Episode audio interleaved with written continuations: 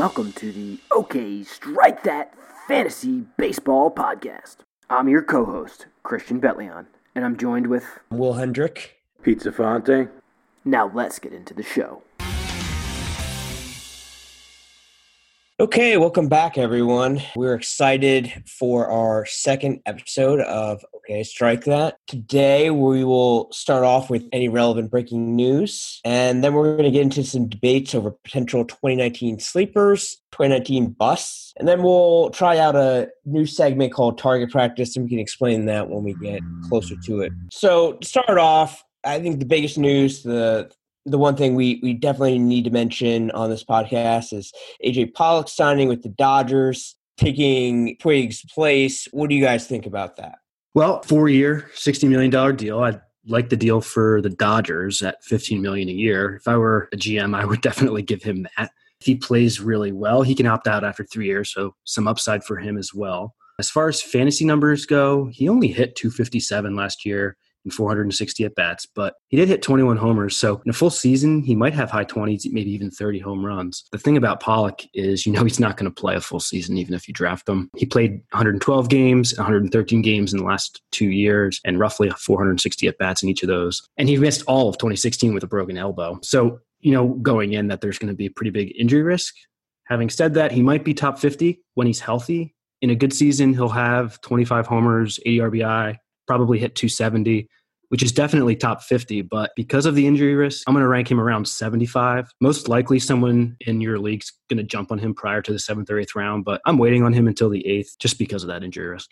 I think if you're waiting until the eighth round, you won't own him in any single league. I completely agree. And based on the injury, I don't really want to take him higher than that. So if I lose out on him because of that, that's fine. And I think that's a pretty fair spot to take him. I mean, obviously, health, like you said, is the biggest question mark here. He hasn't played a full season since 2015. So you can't really expect, like you said, that he's going to play a full season. It's just not likely. One plus side is, you know, you said last year he's about 420 at bats. He still stole 20 and 15 bases in the past two seasons. So he's going to get you some steals regardless if he plays a full season or not. But I don't see him getting anywhere near where he was in 2015, which was kind of when his value was the highest, obviously.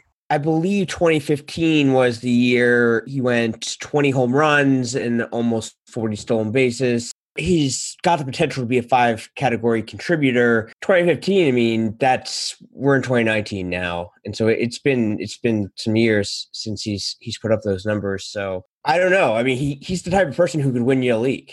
So for me, he I, I'm one of those people who who might jump on him because yeah, it was 2015 but I feel like the elbow injury that Christian mentioned, that was kind of a freak thing. If I remember correctly, it was on a slide that that happened. I mean, he's definitely injury prone. I just, I like his approach. He's a five category contributor. Who would you rather have, Christian? Would you rather have Yasiel Puig or AJ Pollock from a fantasy perspective? AJ Pollock. Like I said, I think he's probably around that 75 mark, seventh or eighth round. I think Puig's really more that 105, 110, maybe even you know 120 player. So I think I take uh, Pollock a couple rounds earlier. Well, what about let's see. Let me throw out one other name for. How about Lorenzo Cain? I think I would take Cain above Pollock right now. I mean, I think it's definitely very close because Cain also does have some injury risk to him, but Cain's also played a lot more since 2015, which we're quoting here, than Pollock has, um, and has put up some pretty good numbers that I think would be easily comparable to what Pollock would have put up if he was close. Pollock probably, if he played a full season, would have been better than Cain, no question.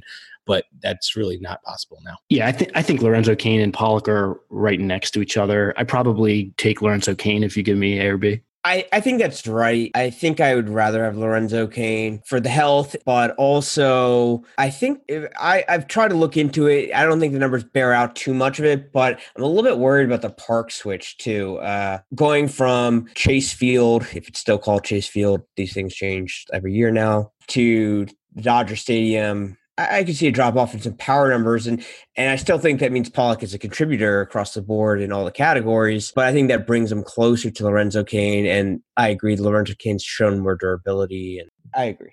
So moving on, let's talk about 2019 sleepers. In this segment, we will debate. It doesn't necessarily have to mean that we agree. We've got a list of some players we're going to talk about, really players that I think are 2019 sleepers. So that's probably where I will come out on all these names. But we will see if I've changed my mind or not.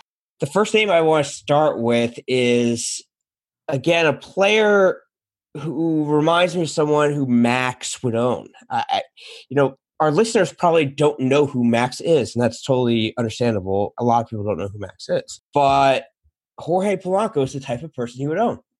So I was looking at his numbers, and they steadily have gone up. decent contributor in in all categories. Plays on the Twins, so I mean, do you care? Yeah, you care a little bit. And I was looking at his last year. They're okay. Double digit home runs and steals. Uh, he seems like the type of player he's going to have playing time. His numbers are going up. I could see him as a 2019 sleeper. I'm not going to draft him because some someone in my league is going to way overdraft him. But for other people who play with people who are smarter, maybe maybe he's available at a reasonable price. What do you guys think? I, I agree. I take offense to that Max comment, by the way, because I owned Jorge Polanco for a decent amount of time last year. Uh, and he's, he's solid for me. I mean, he wasn't anything that was like, oh my God, he's the most amazing thing. But I mean, like you said, he's just consistent across the board. I think he filled in for me when I had an injury and I just kind of threw him in there. He's one of those guys where I was just like, ah, I'll keep keep him going. He's not really doing bad. He's not doing anything amazing, but he's he's contributing. So I'll leave him there. He had the PED suspension the beginning of last year, so that's always concerning. However, I don't see it coming back around in a guy like him. And I think that for the right price, yeah, he can be a sleeper. But like you said, he may be overdrafted. I kind of value him maybe like 20, 21st round. I'd be think that that's pretty good value for Jorge Polanco. And to be fair, Max does make the playoffs every year. So Jorge Polanco had a decent year last year in like 333 at bats, but he's nothing to get excited about. He got really lucky. 345 BABIP. Compare that to 2017, where he had a 278 BABIP. He also stole seven bases and he stole 13 in 2017. So even if we split the difference between the last two years, that probably brings him to a 270 hitter, 10 stolen bases. At that, I'm taking guys like Tim Anderson, Amed Rosario, even Jurickson Profar ahead of Polanco. He's probably a good plug and play guy for a middle infield position. He'll probably end up on a roster as a backup shortstop. That's that's where I see him. So real fast, just for some people who are new to fantasy baseball, BABIP, balls batted in play, means basically the amount of time you make contact with the ball and you're getting a hit as a result of it. It's a metric that's used to really see how sustainable your success is. is isn't that right, guys? Yeah, exactly. So, you know, of the balls you put in play, what percentage of those balls, you know, fall for a hit? And typically a BABIP is going to be higher than a typical batting average is because we're only taking into account a sample size of the balls that are put in play. So obviously you're taking out things like strikeouts, taking out things um, like walks. So, so it's only those things that are in play. So I agree. When I was looking at Polanco, I agree his BABIP is high.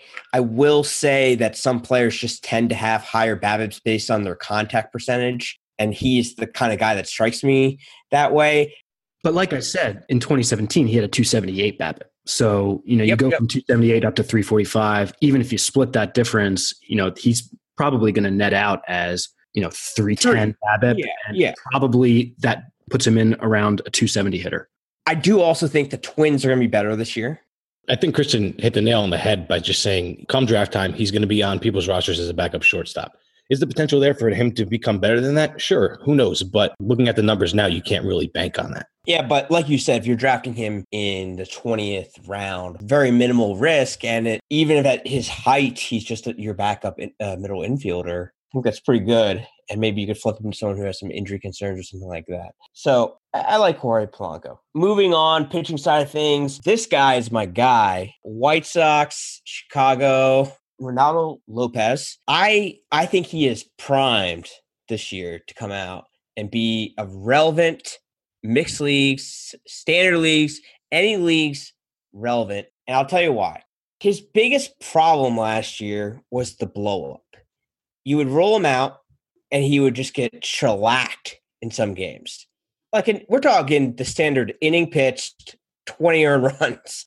It was a debacle. But then he would have like a three, four starts in a row where he was going six or seven with decent numbers. And you looked at his overall numbers from 2018 151 strikeouts, 127 whip, 391 ERA they're actually decent numbers. His win loss is ugly, but he's on a rebuilding team, the White Sox. So putting all that aside, I think he has a chance to get to 200 strikeouts this year. I, I like him. And again, let's talk about this relative to what he's going to cost. He's going to cost nothing.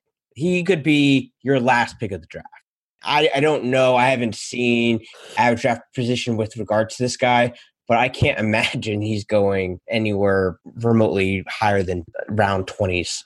Yeah, I, I mean, he's way outside the top 50 starters for me, which makes him primarily a guy you pick up and stream here and there. I mean, in just under 200 innings, he had a 3.9 ERA, which is great for a guy who's 25 years old. But he doesn't really strike guys out at a high percentage. He only had a 7.2 K per nine last year. Combine that with a 260 BABIP, and I think he found a lot of luck getting you know a sub four ERA. I don't really see him being below four in 2019. He's young, so certainly room for his skills just getting tangibly better. But based on his underlying ratio, I don't really like him as a sleeper because his his K his K per nine is low. He even only strikes guys out at around 19% of the time. So assuming he gets another 200 innings, I don't see him at 200 Ks because his K per nine is at seven. So so I, you know that probably puts him around 165, 170 Ks in 200 innings. And I think that's fair. And real fast, Pete, before you jump in here, I also just want to point out he does pitch in the AL Central, which is universally known as the garbage division of baseball. He's going to have starts against the Twins, Tigers. I mean, I mean, even the Indians, who presumably are the favorites to win again. I mean, they're not going to be as good as they've been. So, like you said, I could see the appeal there just to look at him as a streamer, if nothing else, because of the central. But I, I, think I think he gains relevance. Pete, what do you think? I, am going to agree with Christian here. I, I saw his name and I thought streamer. And then I looked at his stats and I still think streamer. He he's below average in control and he has a very low swinging strike rate, which like Christian said results in not striking many guys out. I don't really see him as a guy that I'll even want to target as a sleeper even in those late late rounds. I mean if he's there and and and I don't like anybody else that's around, sure, but it's not somebody I'm going to be like, I'm looking for him in the late rounds as my sleeper. So is it fair to say you all would like Nick Pivetta better as a sleeper? What do you think about Nick Pivetta, Pete? Uh, I, I do agree with that. I would like Nick Pivetta better. He has a very high swinging strike rate, which is good, and his command his command is above league average. I don't think he'll lose as many games either this year. Phillies are going to be a better team, so he won't lose as many games. And I mean, he had a 4.7 ERA with a 1.3 WHIP last year. That's similar to what Lopez had, but I just think Pivetta has a higher upside. I, I just I, I like him better. Like because of the swinging strike rate and his command. And I think being on the Phillies, being on a better team will give him a little more confidence. And I think he's definitely a better sleeper option than Reynaldo Lopez. He suffers from the exact same disease that Reynaldo Lopez does. And that's that he goes three, four, five starts that are pretty good. And then suddenly he just gets shelled like seven, eight runs. And that was pretty much the story of last year. And he ended up with a 4.77 ERA which is amazingly down from like a 6.4 ERA the year before. So he's had two full years with the, with the Phillies, but like Pete said, he, he strikes guys out. So he's a really high K per nine. He's at 10 over the last two seasons for K per nine, which is a great number for a starter. And the number that really sticks out for me is his 3.8 FIP from last year. To put that in context, it's the 24th overall in the league. And what FIP is basically fielding independent of pitching. So they take the three true outcomes of a potential at bat, evaluate those and make them into a ratio. And basically, the 3.8 FIP is supposed to be something similar to an ERA, but it's taking out the variables of fielding and how that can impact a pitcher's performance. So at a 3.8 FIP and a 4.77 ERA, those things are disproportionate from each other, which tells me that he did get pretty unlucky uh, and he's most likely going to see a downward trend. So if he sees a downward trend in ERA and he can get that 4.7 to something like 3.9, 3.8, with a 10 K per nine, that actually makes him a pretty valuable starter. And I probably have him just inside the top 300 as a good target to fill the back of the rotation. So again, if he can get that ERA down to mid to high threes, he could be a solid middle of the rotation guy. So you're buying him as a potential sleeper. I'm buying him as a potential sleeper. Do you happen to know what his BABIP was? I'm not shocked by the FIP numbers just based on his strikeout percentage. Those are usually tied together, at least from what I I've seen. I like him as a, as a sleeper target as well. Uh, to me, he's he's actually him and Lopez are similar. That's why I had him back to back. I like the competition that Lopez faces more regularly. So for me, I think they're actually pretty equal players, but I like the division and the situation that Lopez is in. I think they both take steps forward though, and I think they're reasonable targets. Last year, Pivetta had three uh, three twenty six BABIP. So I think that would go t- to Christian's point with the FIP that he got kind of unlucky, and that's pretty high. Yeah, and it's it's all due to those instances where he gets shelled in one game. He puts to, he strings together a couple good starts and then he just gets shelled. So it's really hard to rely on him. But I would say that if he puts together a good couple weeks to start the season and how the Phillies are looking to shape up, I, I would buy him as a sleeper. And, and, like Christian said too, 10, 10 Ks per nine, which is, is obviously great. Two walks per nine, 2.8 walks per nine, which is great, and 1.3 home runs per nine. So it kind of seems to me like those home runs that he did give up were definitely more than solo shots. So moving on, Willie Calhoun, he was imprisoned by the Rangers last year, not allowed to show off his talents. I don't know if he has a starting job going into this year. I believe Shin-Soo Choo is still there in the DH position. They have a full outfield. I think Delino Shields is garbage. Christian may disagree. We can get into that another day. So I don't know exactly where he would play. What do you guys think about Willie Calhoun? Also, we love prospects. We love the next big thing. He's a guy everyone's going to jump on that bandwagon thinking he's the next big thing. Is he a sleeper to either of you? I personally don't think so. You know, he's the type of player that puts the bat on the ball. He doesn't strike out a lot or walk a lot. So his profile is one that should hit for a decent average, but his on base percentage might look a little bit disproportionate to that. In 35 games last year, he only hit 222. However, you know, he only struck out 22% of the time and had a really low BABIP, which means he was definitely unlucky. But he should be hitting for a much higher average than that in the major league level. He hit 294 in AAA in about 500 at bats. And last year, he his, his power dramatically fell off. He only hit nine home runs. And in the last two years, or the two years prior to that, in 2016 and 27, he was hitting in the 20s. So look, if he can find his power stroke again, possibly, but I, I don't see it. I, I, just I don't see it. He doesn't run. He, he's not going to help you with any of the counting stats, you know, unless he finds that power stroke. So I don't have him in my top two in my top 300, but he might be a late late round flyer, like last round that has potential to hit a little bit. And if he doesn't hit in those first two weeks, you know, just drop him. I think that's a good point about the power. It did drop off in AAA. And just for our listeners, he played in the PCL, which is known as the hitter's haven of AAA, of really all minor leagues. And so to only have nine home runs last year, it was essentially a full year at AAA for him, was disappointing. I agree. I've read some things that said he was just working on his approach, though. It's really, for me, going to be about playing time. We're going to have to see spring t- training, what what what shakes out there, and if he has a starting job, then I think he he makes it into the later rounds as a as a you know a dart throw if nothing else. And if you're in a dynasty or a keeper league, depending on your format and your settings, he's someone you you obviously should have on. Yeah, I agree. At this point, he's just a. Uh, you're gonna have to see how spring training plays out, obviously. But I mean, he's just kind of like you said, a dart throw or just a last round, maybe hope for the best type thing. Like Christian said, he has a very high contact rate, so he puts the ball in play, and he but he doesn't walk much. Uh, he hit 233 in a small sample size in the majors, which which is not good. I mean, right now, I I take a, a more an older veteran outfielder over him in the later rounds.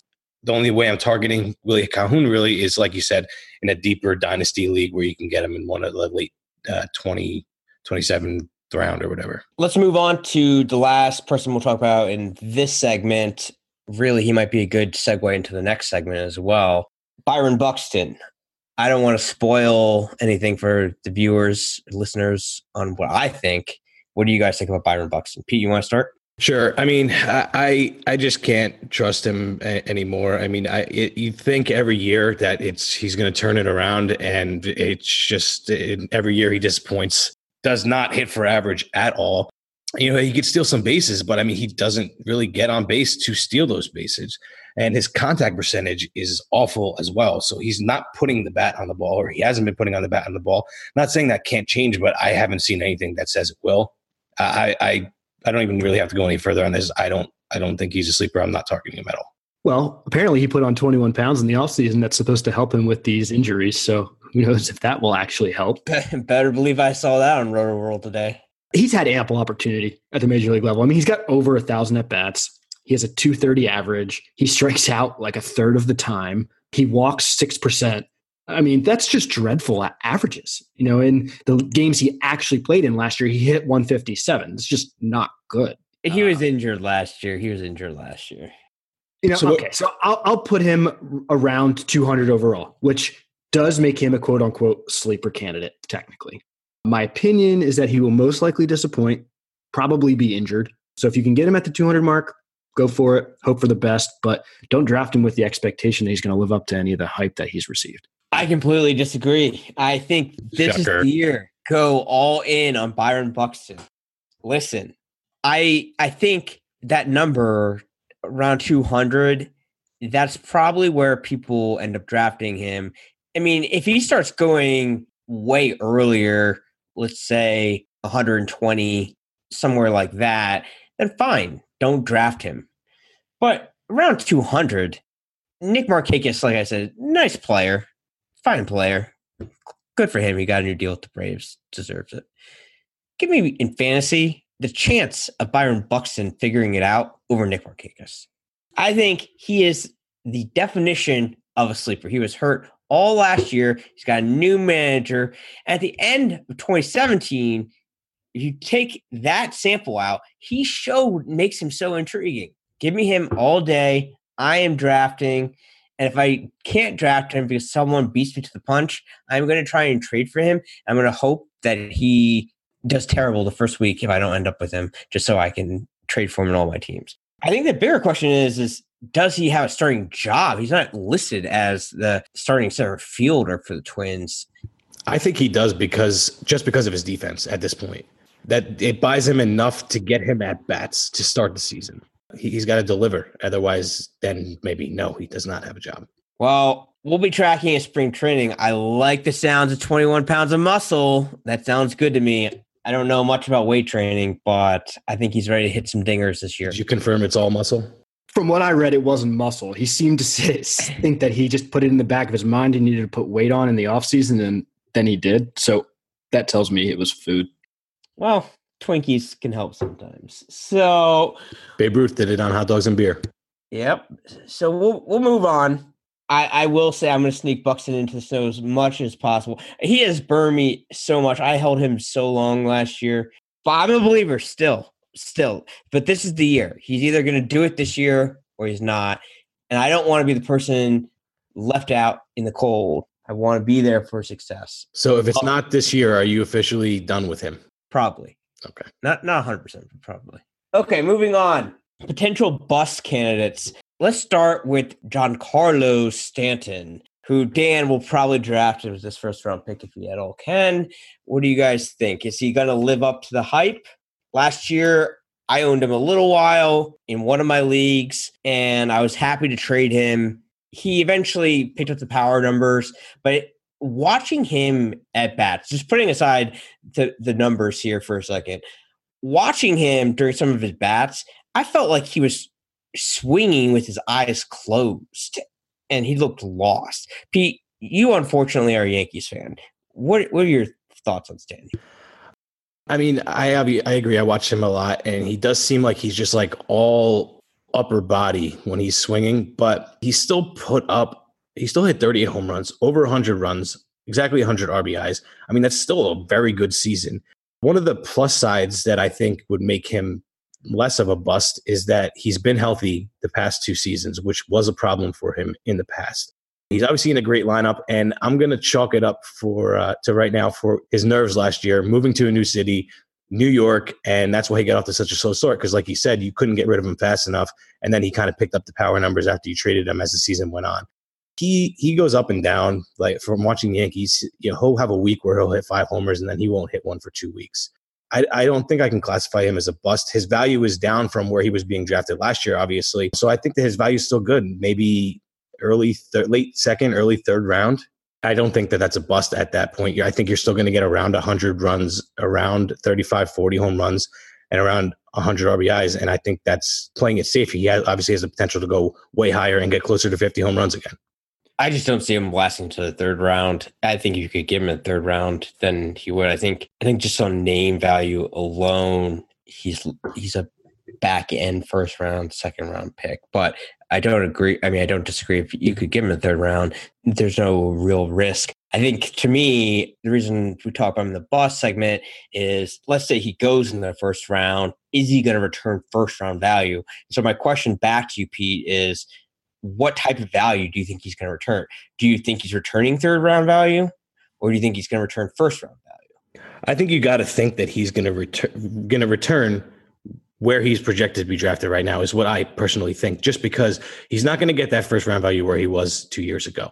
But I don't think he gets much lower than what he did this year. And I think that he's valued correctly around the late second round right now. So would you rather have him or Charlie Blackmon? Blackmon had a down year last year compared to what he was. So he dropped in the rankings too. I think it depends on the league.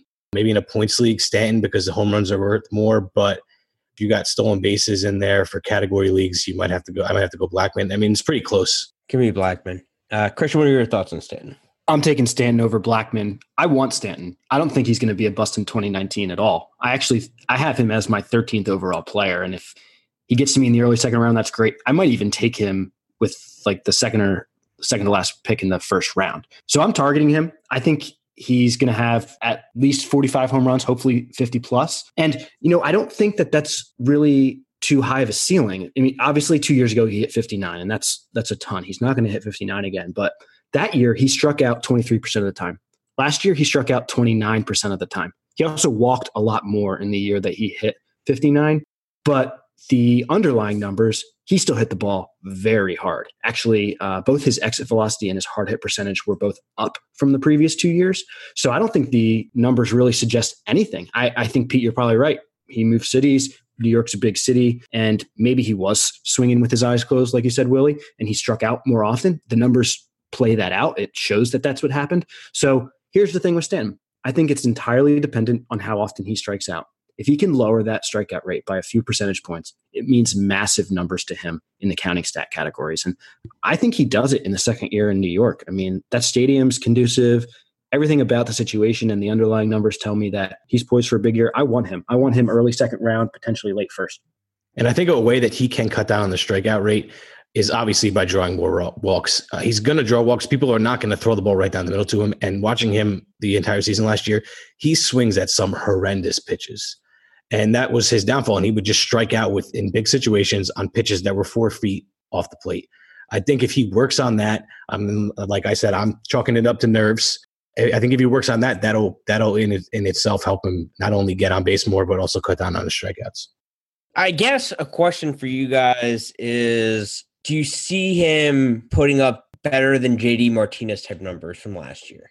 Better than JD Martinez numbers from last year. And for uh, reference, we're talking three 330 average for JD, 43 home runs, 111 runs, 130 RBIs. I feel like those are the type of numbers you're thinking you're going to get from Stanton. Maybe not the average. That's kind of amazing. Is that your hope if you're drafting Stanton?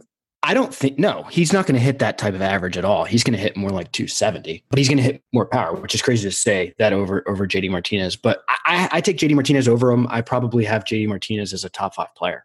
Top five. Interesting. It's I mean hard to argue with that based on last year. I, I always keep doubting JD Martinez, but I mean arguably one of the best players in baseball last year. With JD Martinez, it's just the injuries as well. I mean, he seems to somehow do something that he runs into a wall or does something to screw up his momentum. And then last year he didn't. And just real quick, just as an aside, can you believe the Astros gave up on him? I remember owning him when he was on the Astros. Baseball can be nuts sometimes. Let's move to Miguel Sano, who there's no reports he put on 21 pounds over the offseason like his teammate Byron Buxton. What do you guys think about Sano? It's actually the opposite. I heard he was losing weight. I think he lost 19 pounds, is what I heard. So going the opposite direction with him. Look, he hit 199 last year in 300 at bats, and he was even in single A for a little while and he struck out 40% of the time, which 40% of the time he went to the plate, he struck out. That's absurd. So sounds like he also had a little bit of offseason issues. I think he got in some kind of car accident where he broke a cop's leg down in the Dominican Republic, not being charged anything. But look, that can't be good. He's yet to have 500 at bats in a single season.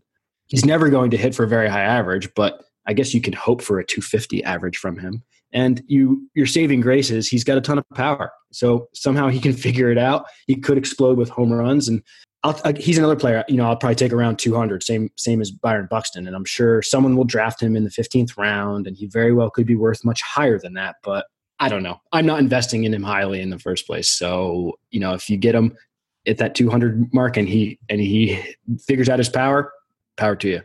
Yeah, I don't. I, I don't know. I haven't seen. It's still early. We're in January, so I haven't seen legitimate composite rankings for where he's going to be drafted. But I find it hard to believe he's going to last that long. So that's. I agree with everything you said, and that's why I think he's a bust because I think he is going to go higher than the uh, fifteenth round, may, maybe at the latest. Pete, what do you think? I mean, I agree because just because somebody's going to draft him by name because of when he did go off when he first came on the scene. His contact percentage is in the upper 50s. It means almost half the time he swings, he does not make contact with the ball. I mean, that's just a recipe for disaster.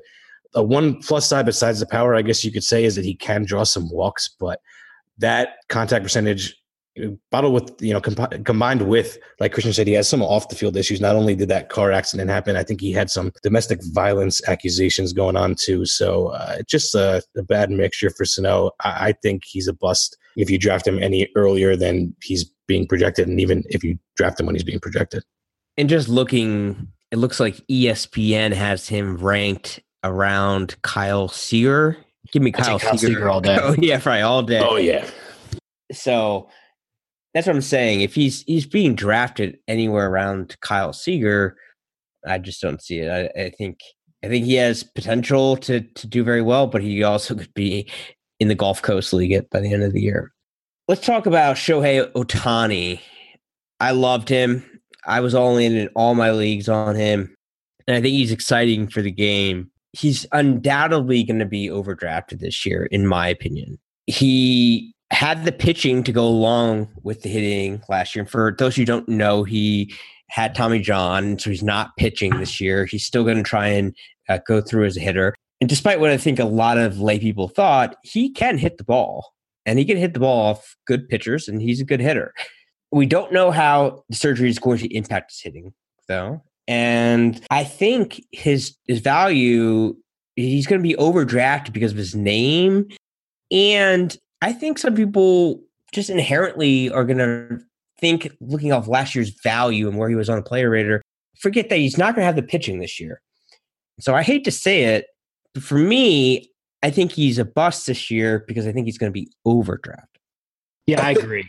I mean, he, he was a 10th overall in hard hit percentage and 11th overall in exit velocity. So he hit the ball really, really well.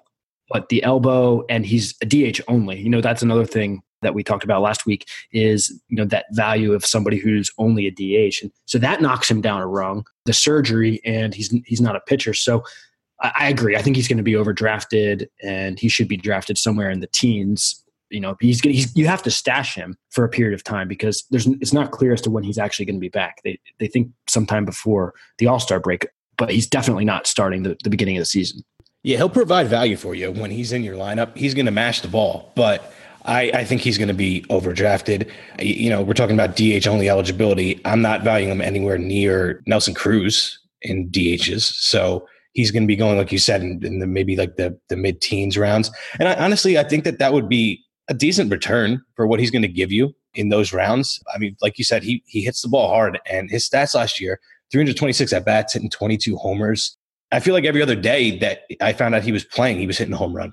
I, I, like him for that that value. I think I don't think he's going to be a bust if he's drafted at that point. But like you said, if he's overdrafted, then the value may not return. Question for both of you: Who do you think ends up with more value, him or Josh Donaldson? Whole year, who do you think has more value? Not necessarily who you would draft or anything like that, but who do you think ends up with the better numbers? I'm going to say Ohtani. I take Josh Josh Donaldson. Okay. I, I mean I just don't trust Donaldson to to stay healthy at all. I know Ohtani obviously has some industry, injury risk as well, but I, I, just don't. I see Donaldson getting hurt, coming back, hurting another part of his body, coming back, and then being put on IR.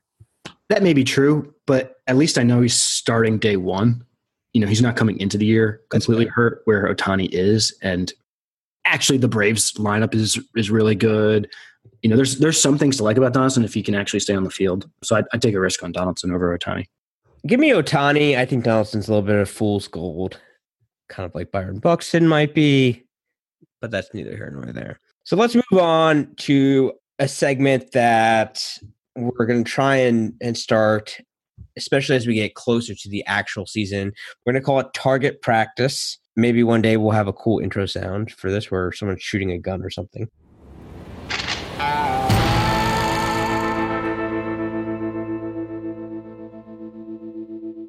But essentially, the point of the segment is someone we are targeting in drafts and later after drafts have taken place, maybe in free agency or something like that, to help us win a category. Or if you're in a roto league, to give you the points to win that category. So whether it's head to head, roto, whatever it might be. And so today, let's start with an easy category of strikeouts. Pete, if you were targeting a player for strikeouts, who's on your list or someone you, you want to try and carry you in that category? I'm gonna I'm gonna go with Gerrit Cole. He had a huge jump in strikeouts last year from previously. He had 80 more strikeouts exactly, more than he had last year. And he had 276 strikeouts, 12 strikeouts per nine. I mean, that's just an elite number. I mean, it's not something that he's come close to. I think he was around seven or eight in years prior, but he's 20 years old, so he's not an, an old player. I think he finally just figured it out. Um, I think he benefited from the move to Houston. I think he gave him more confidence, yeah, having that lineup behind him, and and he just figured it out. He pitched 200 innings for the first time back to back seasons in, in 2017 and 2018, which is a positive sign as well. Like I said, I just think that he's going to be up to that level, not there yet, but like a Max Scherzer, where you're going to be able to roll him out every time. Know he's going to get you a bunch of strikeouts, and he's going to pretty much get you a quality start in category leagues. And if if it's for a, a roto league or a points league, I, I think that you know the strikeouts and the wins that he's going to get with that lineup behind him, it's just going to be a no brainer. Roll him out every week, no questions asked who he's playing or what's going on. But are you going to be able to own him? I mean, where is he going to be drafted? Uh, I mean, I I see him being drafted. Maybe I I put him in definitely. I think I put him in my top forty for sure. I'd be comfortable taking him in the third round. I would take him late second round. Yeah, yeah. And so I I guess the question is is and we'll get into this next week when we cover draft strategy. Do you how do you feel about taking a pitcher that early? Uh, and even he's not necessarily known as one of the pitchers that you target in those early rounds. Maybe you should be. Yeah, I mean, I was never one for taking a pitcher early. Uh, last year, I took Max Scherzer in the second round, and it was just it made my life so much easier in, in a categories league. Like I said, it's the same exact situation. You roll him out, you know what he's going to give you. He's going to get a quality start. He's going to have eight to 12 strikeouts, if not more, every week. Just having that in your back pocket is so beneficial in, in a league, in a categories league, just to have that guy there. So you know that you have that security blanket essentially. So that if you do stream some guys that pull uh, Reynaldo Lopez and get blown up for 20 runs in the first innings, you have a guy like Gerrit Cole, Max Scherzer, who obviously Scherzer's out of this world, but Cole is not too far behind him. I think it'll be interesting to see where he's drafted. I, I, he's a, I think for the purposes of this segment, he's a great target for K's, and he's the type of player who who could carry you, assuming he stays healthy and all that good stuff. I'm gonna go way off the reservation here and pick someone who's not quite as obvious, but someone who I'm targeting for strikeouts. Even if I'm not drafting him, I'm going to constantly stream him and probably get burned by him. I'd have a signed baseball by this guy, thanks to Pete. But Vince Velasquez, and if you are a Phillies fan, you are probably pretty aware of his tantalizing talent as well. Listen, he strikes out a lot of guys. He has the arsenal, and he is filthy when he is on. Now, he didn't have a good year last year. He regressed, if anything.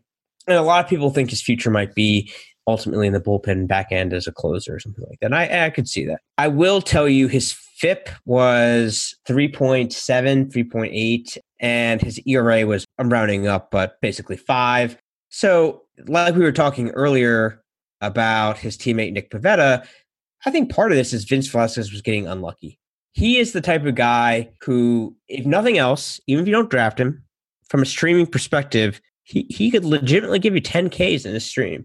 And so for purposes of this segment, for targeting someone who can help you win a category in strikeouts, I think he could start off as a streamer, someone you're you're targeting to get strikeouts, but he could evolve if anything clicks with him into someone you own and can rely on to carry that category for you. Christian, you're a Phillies fan. Is there any shot he figures it out? There's a shot. He's not my favorite to figure it out in that rotation at all, but I think you're dead on with the FIP number and very similarly to Nick Pivetta. The the Phillies surprisingly had one of the lower FIPS in baseball. I think they were like the 10th or 11th team overall. And if you looked at their rotation and the actual stats that came out of last year, that doesn't really seem to add up. So I think there is definitely some unluckiness that that was to go around, you know, the entire rotation. Is he their fifth starter? You're testing me. So they have Nola and Arrieta at the top. Then Pivetta, I assume, is their number three. But then I'm, I'm a little unsure of whether he's in that four or five spot because they also have Eickhoff, they have Eflin, and they have him. That's six. I I, th- I think that Vince Velasquez will slot in at the four or five slot, and that's assuming that the Phillies don't pick up another starter, which is rumored to be in the works. So yeah, they have they have Nolan Arrieta at the top. Pivetta's coming in at number three, and then you do you have the the three options between Velasquez, Eflin, and Eickhoff, and I, I I think that Velasquez will take either the fourth or the fifth slot. Yeah, obviously, if he doesn't win a rotation spot, then uh, you can pretty much throw him out. So, Christian, who are you targeting for strikeouts? So I'm going to go a little bit deeper than Pete, a little shallower than Willie, and I'm going to say Robbie Ray. He's coming off what is technically a disappointing year. He was drafted really highly last year, was thought of as a breakout candidate, ended the year with a 3.93 ERA, which is actually fairly respectable. And he had 165 Ks, which is pretty low. But he had a 12 K per nine, and that's one of the best strikeout per nine ratios in the game. And you know, a guy that you can get in probably the 10th, 11th round, he'll probably be gone by the 12th. So I think 10th or 11th round is a good place to target him. And you know, he could be a top 25 pitcher. I think if he could put a really solid season together, that 12, you know, K per nine, I think uh, he's a, he's a player we should be looking at as a potential sleeper. I agree. I owned Robbie Ray, Robbie Ray when he did break out um, two years ago, and it, it was a similar situation. One of those guys you just roll out, you know, he's going to get you all those strikeouts. And that year, he happened to also have like a sub two ERA, so it was ridiculous. So he regressed last year. He also was injured a lot last year, but I think he's you know he can have a bounce back year. He strikes guys out, like you said. He didn't have a, as good of a year as he had two years ago last year, and he still had 12 strikeouts per nine. So he, he's pitching when he's pitching, he's striking guys out. I think he's a great target for strikeouts. I think you're right on with where he's probably valued, and yet he's top 20 from last year. He's got to be top 20, top 25 in, in strikeouts. So I, I, think I think that he's a, he's a great target. So for next week, our plan is to do some draft strategy discussions, what that actually will look like, and you have to wait and listen to the next podcast. And then from there on, we will probably do some positional discussions and take probably start with catcher, first base, and, and just work our way down the ranks that way and talk about where people are being drafted and where we, we rank them and, and play a lot of would you rather have so and so. So thank you for listening. Uh, I'm Will Hendrick. Christian Betlion. And Pete Safanti.